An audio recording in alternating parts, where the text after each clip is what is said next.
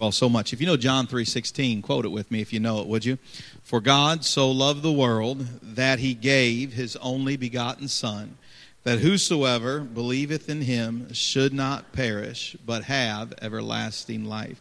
Well, I'm thankful for God who loves us and doesn't just state it, he proves it, doesn't he? He proved it to us. You want to know how much God loves you? You know, read no further than just the story of Calvary and what he went through for us. But would you stand with me and turn to Matthew chapter 14 and uh, Matthew chapter 14 and verse 22 and um, Matthew chapter 14 and verse 22. I want to read uh, from here through to, through verse 33. The title of the message is just In the School of the Master, uh, Matthew chapter 14, verse 22. It says, And straightway Jesus constrained his disciples to get into a ship and to go before him unto the other side while he sent the multitudes away. And when he had sent the multitudes away, he went up into a mountain apart to pray. And when the evening was come, he was there alone. But the ship was now in the midst of the sea, tossed with the waves, for the wind was contrary. And the fourth watch of the night, Jesus went unto them walking on the sea. And when the disciples saw him walking on the sea, they were troubled, saying, It is a spirit. And they cried out for fear. But straightway Jesus spake unto them, saying, Be of good cheer, it is I, be not afraid. And Peter answered him and said, Lord, if it be thou, bid me to come unto thee on the water. And he said, Come. And when Peter was come down out of the ship, he walked on the sea to go to Jesus. But when he saw the wind boisterous, he was afraid, and beginning to sink, he cried, saying, Lord, save me. And immediately Jesus stretched forth his hand and caught him with caught him and said unto him, O thou of little faith, wherefore didst thou doubt? And when they were come into the ship, the wind ceased. Then they that were in the ship came and worshipped him, saying, Of a truth, thou art the Son of God. Let's pray together. Lord, I love you and I thank you for the scripture. Lord, you've given us in your word, you, you've given us that promise the grass withereth, and the flower fadeth, but the word of our God shall stand forever. And I'm thankful that in a changing world, changing times, from good times to difficult ones, Lord, that you've given us something that remains the same, and it's your word. I'm thankful for your son who loved us and died on the cross for us and rose again that we might be saved. I'm thankful for the privilege of being in church this morning. Pray that I would say what you'd have me to say this morning concerning your word, that I would accurately represent it and say exactly what you'd have, and that you do a work in our hearts as a result. Lord, I love you, and I ask these things in Jesus' name. Amen. You may be seated. Talk about a story in the school of the master a few weeks ago, beginning towards the beginning of August. We all started school. How many of you kids have had your first test or quizzes so far? You had your first tests or quizzes. Aren't those exciting times? Uh, let's have a confession. If you're in school, how many of you love school? Raise your hand. Few hands. How many of you tolerate school? Raise your hand. Your teachers are looking for some of you, all right? Uh, how many of you say, I can't wait till summer? All right, you can't wait till summer, right? You know, uh, school, I, I, I have to admit, when I was in school, my eyes would often wander to the window and think of all the things I could do outside, all right? But, uh, you know, with school, with any amount of education, there's something that, that splits it up in there. As you, as you teach something, you come across something that nobody loves, or most people don't quizzes and tests. Quizzes and tests. But those quizzes and tests are meant to check something out have you learned the things that have been taught to you over the course of the previous lessons? And those tests and those quizzes are, are testing your knowledge. Have you learned it? Have you grabbed a hold of the things that have been taught to you? In this passage of Scripture, we see the Lord trying and testing and proving his disciples. Uh, the Lord had called them at various occasions. I think of Peter and James and John. They were mending their nets. And uh, the Lord would come to them and he'd say, Follow me, and I will make you fishers of men. Matthew, the tax collector, was there collecting taxes when the Lord would call him, and he would get up and follow the Lord. And for three years, they would sit underneath the master's teaching, wouldn't they? and they would see him they would hear him preach the sermon on the mount that he preached to a great many people they would they would hear the the olivet discourse as he talked about things to come and uh, they would hear those those individual conversations that he would have even maybe with the pharisees or the sadducees but but more than the public teaching of christ they would have that private time with the Lord. I cannot imagine what it must have been like for them of an evening to go sit around a campfire and, and commune with the God of heaven, and as he just opened up and taught his disciples for three years. Of course, we know what happened at the end of those three years. The Lord would depart, wouldn't he? He would give himself on Calvary. One of the twelve would betray him. He would reject the Lord and who he was, and he would betray the Lord for 30 pieces of silver and he would betray the Lord. The Lord would be in the Garden of Gethsemane, and there he would be in prayer and lifting up his voice in prayer in his final hours. And Judas and his band would come marching through the Garden of Gethsemane, and the Lord would allow himself to be taken.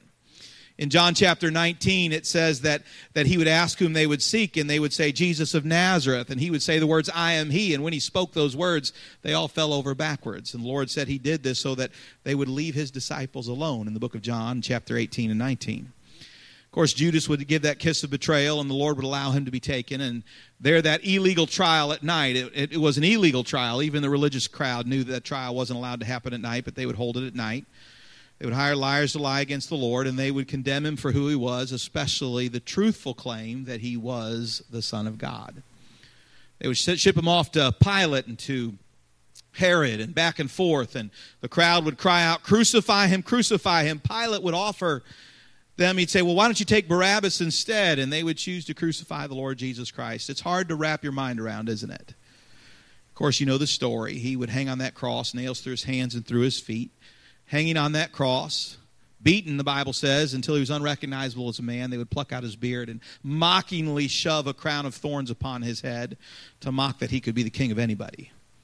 They would robe him in purple to mock him as royalty, only to rip it off his body and the horrors of the of the the physical agony, but certainly the horrors of the shame that he would bear as he took our sin upon him. And he would utter those words, "It is finished," and he would give up the ghost. The Bible tells us, and he would pay that price. Three days later, he would rise again. The scripture would tell us that over the next 40 days, at various occasions, he would appear to his disciples until finally, there, he would ascend from the Mount of Olivet and he'd ascend up into heaven and he would leave his disciples alone. He would send them out in the world with a purpose. He had a purpose and a plan for them. John, Acts chapter 1 and verse 8 tells us what it was. Jesus said these words to them, But ye shall receive power after that the Holy Ghost has come upon you, and ye shall be witnesses unto me, both in Jerusalem and all Judea and Samaria, and to the uttermost parts of the earth. The Lord would tell them, I want you to go to be a witness of me. I want you to go into all the world. And he said, I want you to go to Jerusalem. I want you to go to Judea, that area immediately surrounding Jerusalem, Samaria, even a further reach, and to the uttermost parts of the world with the gospel of Jesus Christ. And then he would ascend up into heaven and he would leave them alone. And what a job they did, friend. We're sitting here today because of the job they did. Matter of fact, God would call the Apostle Paul on the Damascus Road, and the Apostle Paul would take the gospel into Europe. And thus the Western world would be, Christianity would be introduced to the Western world. And here we are today on the shores of America because of that process that God gave that would bring us to where we are today. But the Lord, in his time, in his three years with his disciples, was teaching them. From the Sermon on the Mount to the Mount of Olivet to the individual discourses. But in this chapter, it was a test that was being given. If you were to read the, earlier in this chapter, you would see that the Lord had just fed 5,000 people. They had followed him out into the wilderness and he had preached, and now they were hungry, and there was no food for them but a few loaves and fishes. And he would feed them with, with a few loaves and fishes and feed 5,000 people. And then he would turn to his disciples and he said, I want you to head across the sea of Galilee. I want you to go to the other side. And he goes, I'll, I'll disperse the people. I'll send them away, and, but you start and head across. So his disciples would get in the boat and they'd head for the other side of the Sea of Galilee. And the Lord would disperse the crowd, but he was in no rush to get to his disciples. The Bible said he'd go up into the mountain and he would begin to pray. Matter of fact, he would wait till the fourth watch of the night into the middle of the night before he would go to see his disciples. But he was leaving his disciples alone in the midst of a storm on the Sea of Galilee. He was testing them. He had told them who he was, the Son of God. He had taught them the words of the Scripture. He would speak with authority. He had told them about his person. He had proven who he was. He would prove that, prove that he was the Son of God. He, he would make the lepers clean, and there could be no question that this man, the Son of God, had power over disease. He, he would calm the sea, and there could be no question that he had power over nature. We see that in this passage of Scripture. He would forgive sins when he say, Thy sins be forgiven thee, and he would show his power to forgive sin. He would cast out the demons and the devils, showing his power over even Satan and his enemies, proving in miracles who he was, teaching the Word of God, and yet now it was time to see and to test what they knew. All of life is filled with learning, whether it's formal or informal. We're constantly learning, aren't we? But life is also filled with its share of tests, isn't it? James would tell us this Count it all joy when you fall into divers temptations, knowing this, the trying of your faith worketh patience. But let patience have her perfect work, that ye may be perfect and entire, wanting nothing. God would allow those trials to come our way. And in this passage of Scripture, He would send His disciples into the middle of a storm. It is true that sometimes God sends folks into the middle of a storm, isn't it? We're in the presence of folks that their life is to go into the presence of storms, isn't it? Other storms, and they do it on behalf of people. But in this passage of Scripture, we see some disciples that God would send into the storm. And, and I know why. Because they would face more serious storms than this one on the Sea of Galilee. Because out of the 12 men on that boat, outside of Judas, the one who would betray the Lord, the 11, and possibly John, who we don't know for sure, but they would all give their life in their service of the Lord. They would carry the gospel to strange cities, the Bible would say. Peter would be crucified upside, upside down. Paul, the apostle who would later be called, would give his life before Nero in Rome. And these men would give their life going from strange cities with the gospel of Jesus Christ. And the Lord was seeing if the things that he had taught them as he was with them, did they grab it? Had it taken root in their heart? Look at the tests that he places, uh, that he allows them to experience. The first one was a test of direction. Verse 22 here, look at that verse again in uh, chapter 14 and verse 22. And straightway Jesus constrained his disciples to get into a ship to go before him unto the other side while he sent the multitudes away. And when he had sent the multitude away, he went up into a mountain apart to pray. And when the evening was come, he was there alone. But the ship was now in the midst of the sea, tossed with the waves, and the wind, for the wind was contrary. Boy, I wonder how far they got out into the sea before they started. Maybe the thought entered their mind did he really know what he was doing when he sent us to the other side? Did he really know what he was doing? It was a test of, if you will, direction. It was a test for Peter. If the Peter himself would ask the Lord, if it's you, bid me to come upon the water, and the Lord would call him to come. And yet, somewhere in the middle of his walking on the water, he got his eyes off the Lord and he looked at the wave and he sank. Boy, there was a test of direction in his life. There's no question that God gives direction in our life. There's no question that he gives us instruction in his word. And the Bible says these words in Proverbs 3, 5, and 6 Trust in the Lord with all thine heart, and lean not unto thine own understanding. In all thy ways acknowledge him, and he shall direct thy paths. Lord says the steps of a good man are ordered by the Lord. But let me ask you something. Have you ever been doing what you knew to be right, and next thing you know, all of a sudden in the middle of it, the trial and the circumstance comes up, and you begin to ask, Does God really know what He's doing when He sent me this way? Did he really know what he's doing? I know what he said in the scripture. I know the promises of God's word, but I'm in the middle of this circumstance that sure says something different. And here in this passage of Scripture, we see the Lord sending his disciples into a trial of direction. He had sent them out to the sea, and surely somewhere along the right way, when the storm hit them pretty hard, and these men who knew the, the Sea of Galilee well, many of them were fishermen, on that moment, they must have been asking themselves, Did he really know what he was asking when he sent us out here? If this is the Son of God, and he knows it all, why would he send us here? Friend, there was, are you going to keep following the Lord? Or do you only follow him in clear skies? Well, the call is to keep following the Lord even when it's not so clear. There is no question that in life this world is, has been touched and marred by sin, isn't it? I think of Romans chapter 5 and verse 12, where the Lord said, Wherefore is by one man sin entered into the world, and death by sin. So death passed upon all men, for that all have sinned. Death has passed upon all men. You don't have to get past the third chapter of Genesis to see what's wrong with this world, do you? He made a world and made it perfect, and he put Adam and Eve in it, and he gave them the choice, didn't he? Just don't eat of that tree. The day that you eat of that tree, you'll surely die. He gave them choice. I like the song. He loved me. Love always offers a choice, doesn't it? The Lord gave Adam and Eve a choice. He loved them and he wanted them to follow him, but he wasn't going to coerce them into it. He wasn't, wasn't going to force them. And so he gave them the choice. Just don't eat of that tree. You can follow me, but if you ever eat of that tree, there is the choice to disobey me and to reject me. And of course, they would. They would eat of the tree. They wanted to follow themselves rather than him. And what a horrible decision that was. Sin entered in the world and death by sin. You go to the next chapter of Genesis, chapter 4, and see the, the horrible consequences of it, can't you? Cain would rise up and kill his own brother. And the world has been filled with heartache ever since. It's a hard world, touched by sin. Nature itself has been touched by it. We have been touched by it. And yet, in the middle of all the ugliness of the world, the temptation and the test for the Christian is will you keep following me when the skies are not clear?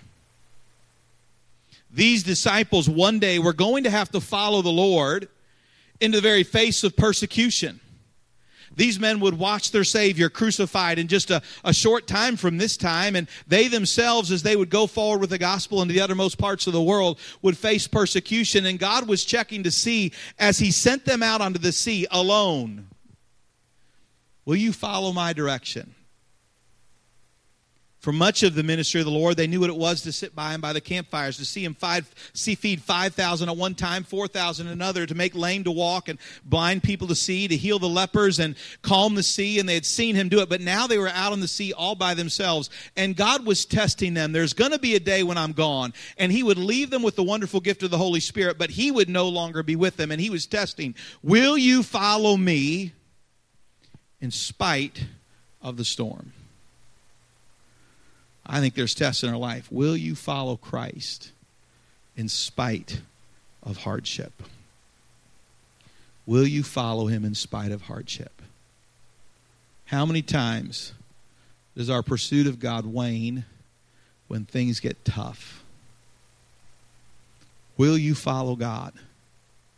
There was a test of direction, there was a test of focus. Look at verse 30. You begin, or well, we'll go beyond a little bit earlier than verse 30, but look up at verse 28. And Peter answered and said, Lord, if it be thou, bid me to come unto thee on the water.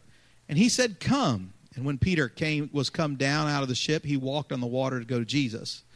But when he saw the wind boisterous, he was afraid, and beginning to sink, he cried, saying, Lord, save me.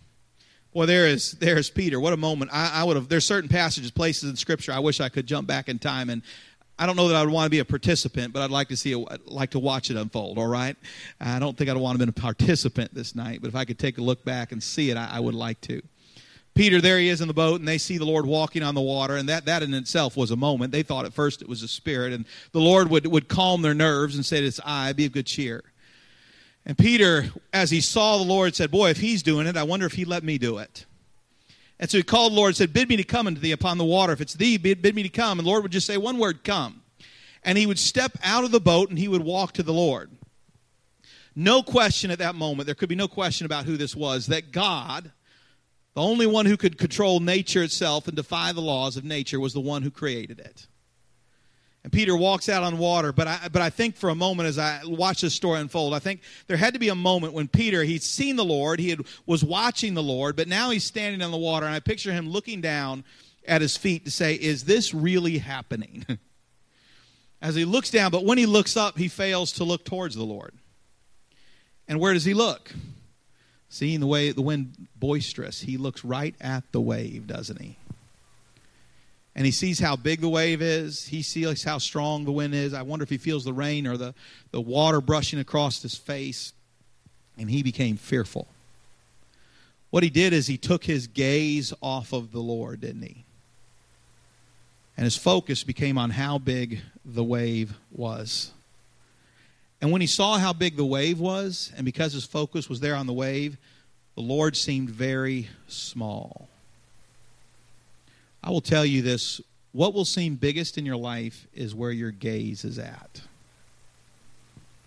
Hey, I tell you what, if your gaze is on all the ugliness of life, the Lord will seem very small. I'm thankful for our first responders that are here. I, am thankful for our soldiers that are here.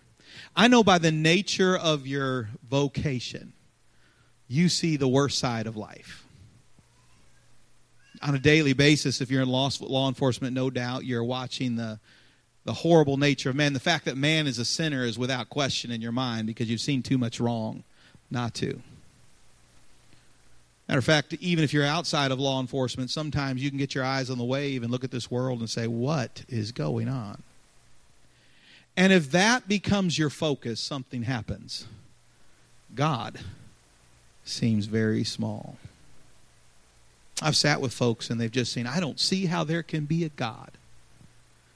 I don't see how there can be a God if all of these things are going on. You know what the problem was? Where they were looking. Where they were looking. Looking at the wave. Looking at the wind. Looking at the storm. But in this passage of scripture, we see that God was above it. He was walking on it. He was walking through it. He was sending his disciples into it. But the reality was God was there. And even as he would step into the boat, the storm would cease. And we see that in spite of the ugliness of the storm, that there was a God who was still in control. And though God has given us a choice, and as going as far back as Adam and Eve, when he said, just don't eat of that tree, and though he gave man free will, and man's free will choice to sin has brought some ugliness into this world, and God continues to give us a free will choice. And when a man freely chooses to do wrongs, this world becomes an ugly place. But there is still a God in heaven. There is still a God in heaven. There is still a God who sits at the right hand of the throne of God, and the Lord was looking around to say, Where will you look?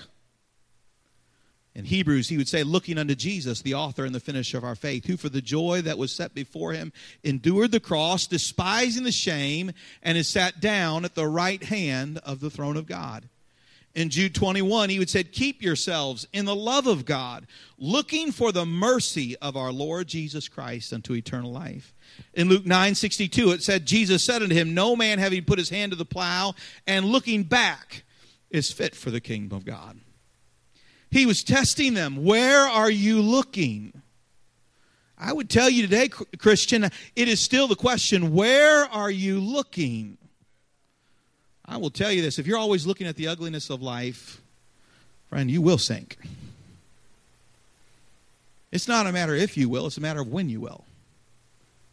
Because sin is ugly and it does horrible things. It does horrible things to homes and individuals and families and countries and all nature of it. Sin is always destructive. I think of the verse where it said, Lust when it hath conceived bringeth forth sin, and sin when it is finished bringeth forth death. There's never been a sin that hasn't destroyed in some way, shape, or form. And it can become ugly. But the call is not that we get caught up with the ugliness. The call is that we keep our gaze on the Lord. We have a God who loved us so much that he would leave the right hand of the throne of God to be born in a little manger in Bethlehem, born of a virgin so he wouldn't have a sin nature like you and I have a sin nature. We've been that way since birth, haven't, haven't we? Wherefore, as by one man sin entered into the world, and death by sin, so death passed upon all men, for that all have sinned. Cain and Abel were sinners because their parents had chosen to be sinners, and it was in their blood you can hold i have five children three of them in here. I, I could hold each of them as, as as a child came into the world. And few things seem so innocent as a little baby when they're born do they? But you know how long it takes to see that they have a sin nature? Not very long. Do you know what an infant cares about? The infant. That's it right? That baby's going to cry when they're hungry. They're going to get mad when you don't change them. They're going to be mad when they get hungry. They're going to be mad when you don't hold them. Audrey can i embarrass you for a moment She's like, I don't have a choice. When she was just a few months old, she seven o'clock at night, like clockwork, she would scream, scream, scream. You're pretty sweet now, baby girl. All right, all right, yeah. But you know, it doesn't take long in this life, does it? And the older we get, the more our lives prove it, doesn't it? We were born that way, and our choices have proven it. But there's a God who loved us anyway. For God so loved the world that he gave his only begotten Son.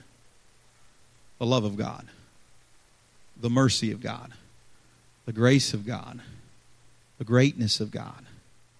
Where do you choose to look? Some choose to look only at the storm and become miserable in this life. Others choose to keep their eyes upon the Savior. And they know the joy of the Lord in spite of the storm.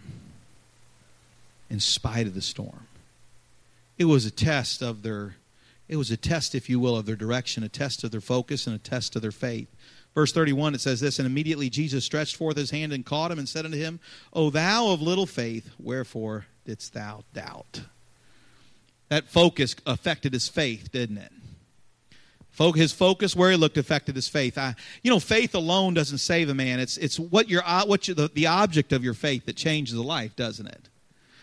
Boy, matter of fact, everybody has faith. Everybody on this earth has some faith of some kind. Matter of fact, if you drove here this morning and you had faith that that vehicle would bring you here, right? Depending on the vehicle, it could have been a little bit of faith, all right? You all had faith in something. You have faith in that bank that holds your money. You had faith in that. If you rode a bus this morning, on that guy who drove you here. You have, you have faith that pew when you sat in that would hold you up. But, but all of those faiths are only as good as the object you place it in. And I'll tell you about every other type of faith on this earth. They all fail. Banks fail. Businesses fail. People fail. Material things fail. Vehicles fail. Everything fails except for Jesus. Jesus never fails. Jesus never fails. He looked at his disciples and said, Oh, ye of little faith. It was a test of their faith. Now, I didn't say, Oh, ye of no faith, did it? Aren't you thankful for that? It wasn't that God rebuked Peter for a lack of faith, didn't it? He just said, Oh, ye of little faith, wherefore said thou doubt. I'm thankful that God doesn't require us to have perfect faith. Bible said grain of a what? mustard seed. You know how I know that Peter had some faith? Because when he was in the storm and he sank, did he say, Hey, John, throw me a rope? Did he? No, he didn't. Hey, James, bring the boat closer. That's not what he said. Throw me a life jacket quickly. Get me out of the water. I'm sinking. That's not what he said. He said, Lord, save me. He was not a faithless man. His matter of fact, he, he knew the one who could save him was the Lord. His faith was small, but it was there. And he called upon his Lord. Lord, save me, he said.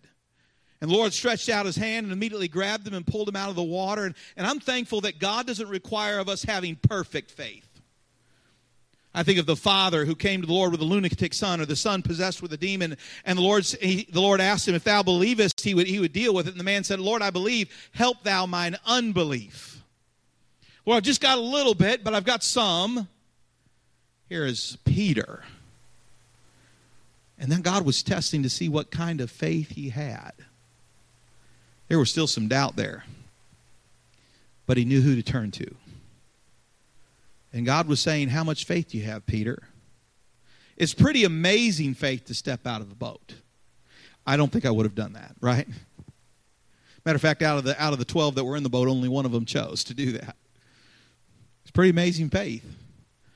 But he got out there and he put his eyes on the wrong thing, and his faith got a whole lot smaller.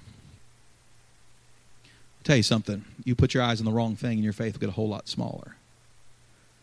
Faith cometh by hearing, and hearing by the what? The Word of God. There is the call.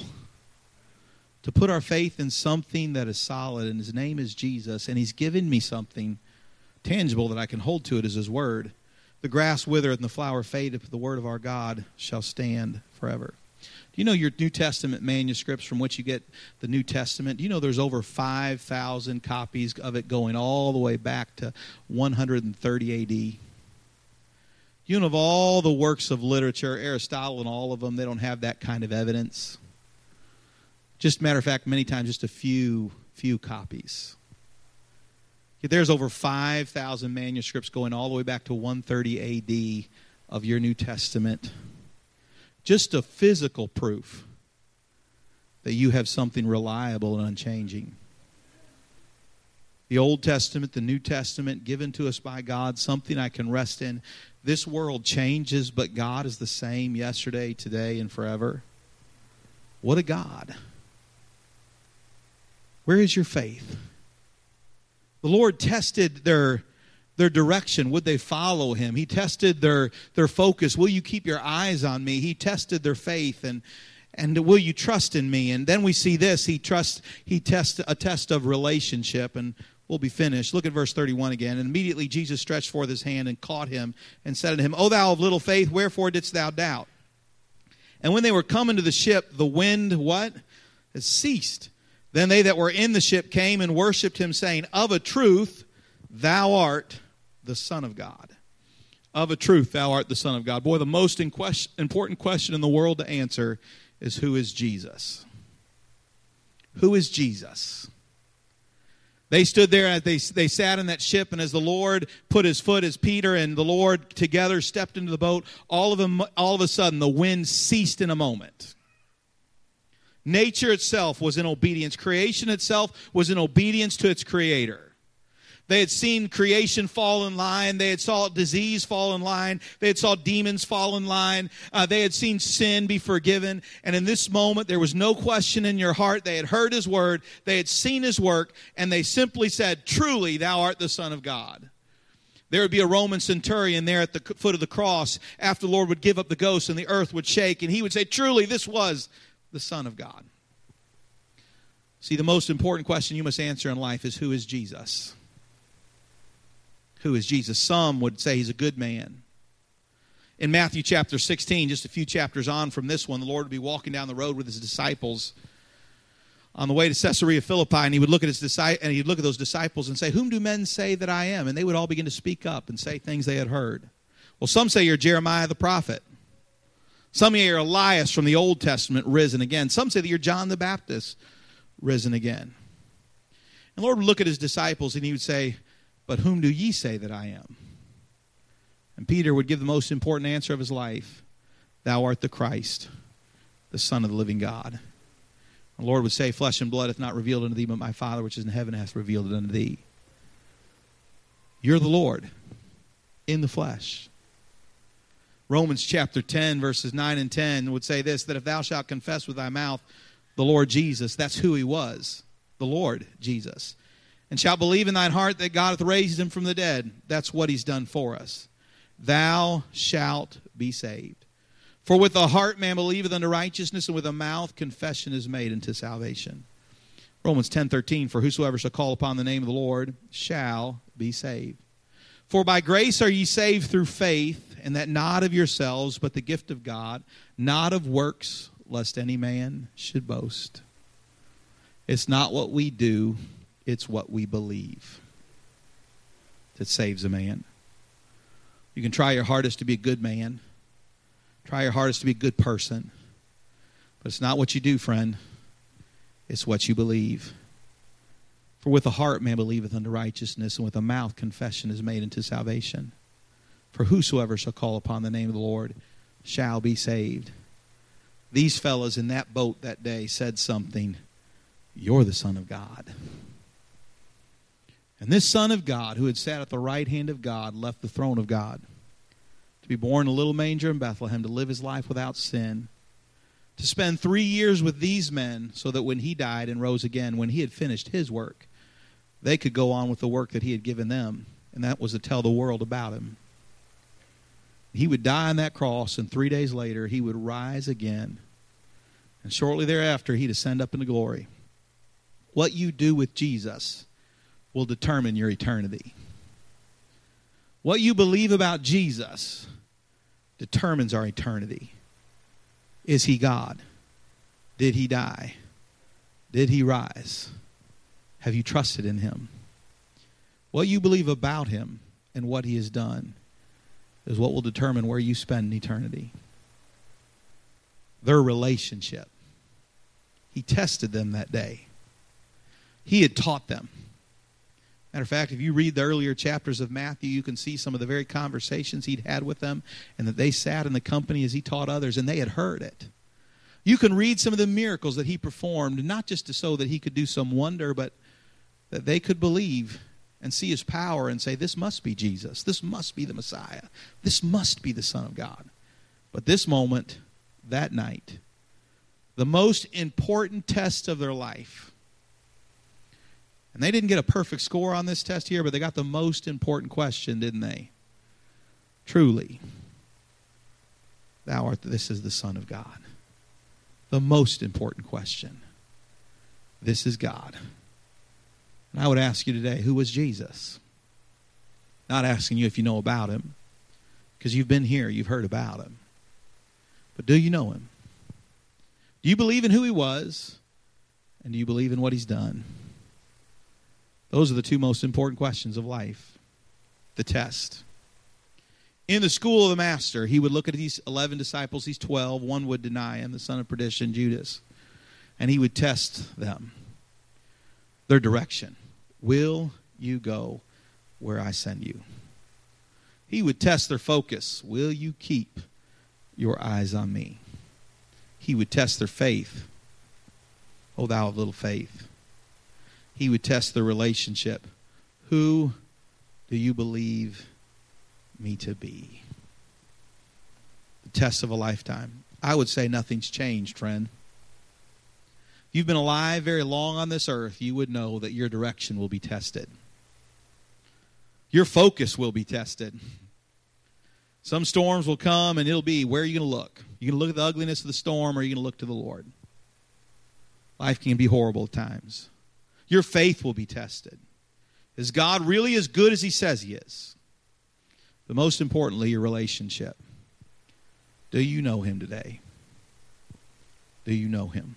Let's pray together. Lord, I love you and I thank you so much for the scripture. What a passage of scripture. Uh, I think of how you said in your word, all scripture is given by the inspiration of God and is profitable. Lord, this book is just as relevant for us today as it was then. The moment those disciples heard from you and you tested them, boy, life hasn't changed much. The wrapping paper of life, things may look a little bit different, but the tests and the trials, boy, how similar they are. Think of the decisions those disciples made to trust in the Lord. I pray those would be decisions that we would make as well this morning. Or maybe our direction is being tested in life because of some storm, and we'll stay the course with our Savior. Maybe it's a matter of focus. Maybe some of us are here are, are living miserably because we have too much of our focus on the, the wind and the wave rather than on the Lord. Or maybe it's a matter of faith this morning. What are we trusting in today? Are we trusting in the physical things of this life, or have we put our full faith in the Lord Jesus Christ? Well, what is our relationship? Do we know God? have we called upon him? Heads bowed and eyes closed. Let me just ask you this there in your seat. How many of you, let me ask you the most important question first. If, how many of you could say, Preacher, there was a time in my life when I trusted in Christ, and boy, as the scripture said, for whosoever shall call upon the name of the Lord shall be saved. And I'm not asking you if you know about him, I'm asking, but would there be a moment in your life when you say, Preacher, I, I've trusted in him, I've called upon him, I know the Lord, I know him personally, I know him as my Savior. Maybe your tests haven't always come back the way you wanted. Maybe not every step of life is have you been stellar in, but you could say this this morning, preacher, I know Christ. That's settled for me. I know I'm headed for home and uh, in heaven when I when I leave this world behind because I've trusted in Him. If that's settled for you, would you raise your hand? Just a question before you and between you and I and the Lord. And thank you. You may put your hand down. Is there anybody here that say, preacher, I'm unsure of that, but right here in my seat this morning, I'd like to trust Christ. I won't embarrass you. I promise you that, but I'd like to lead you in a prayer if you'd be willing to trust in the Lord. You say, Preacher, I'm unsure, but I'd like to do that this morning. If that's your testimony, would you raise your hand? You say, Preacher, I'm, I'm unsure, but I'd like to. Thank you. you may put your hands down. Let me ask you this then, folks. If you'd say, Preacher, the Lord has spoken to my heart. I don't know what's going on in your life individually. Some maybe I do, but maybe it's a test of direction and the Lord's allowed something in your life. Just say, Are you going to keep pursuing me? Maybe it's that matter of focus. Where is your gaze set? Where is your gaze set? Maybe it's a matter of faith, and you just need to say, Lord, I, I have a little faith, but I need you to strengthen my faith today. But you say, hey, preacher, the Lord has spoken to my heart this morning in the course of the message. Would you raise your hand as a testimony? And would you stand with me? And as our pianist begins to play, I'd like to give you the opportunity to pray. And whether it's there in your seat or here at the altar this morning, as, as God has spoken to your heart here at the, the steps, if you'd stand with me, there's an opportunity for prayer. And as God has spoken to your heart, why don't you do business with the Lord this morning? And if nothing else, why don't you space, take a moment and thank Him for who He is? I, am thankful for I, that I have a God who's beyond and over and above the circumstance. He, he goes through it with us, but He has strength over it. And even as the disciples were on the Sea of Galilee and God sent them into storm, the reality was God was in control of that storm. It wouldn't take the disciples that he sent into it because he had a purpose and a plan for them. And maybe it's time just to say thank you. But as the pianist plays, as the invitational hymn is sung, do business with the Lord this morning.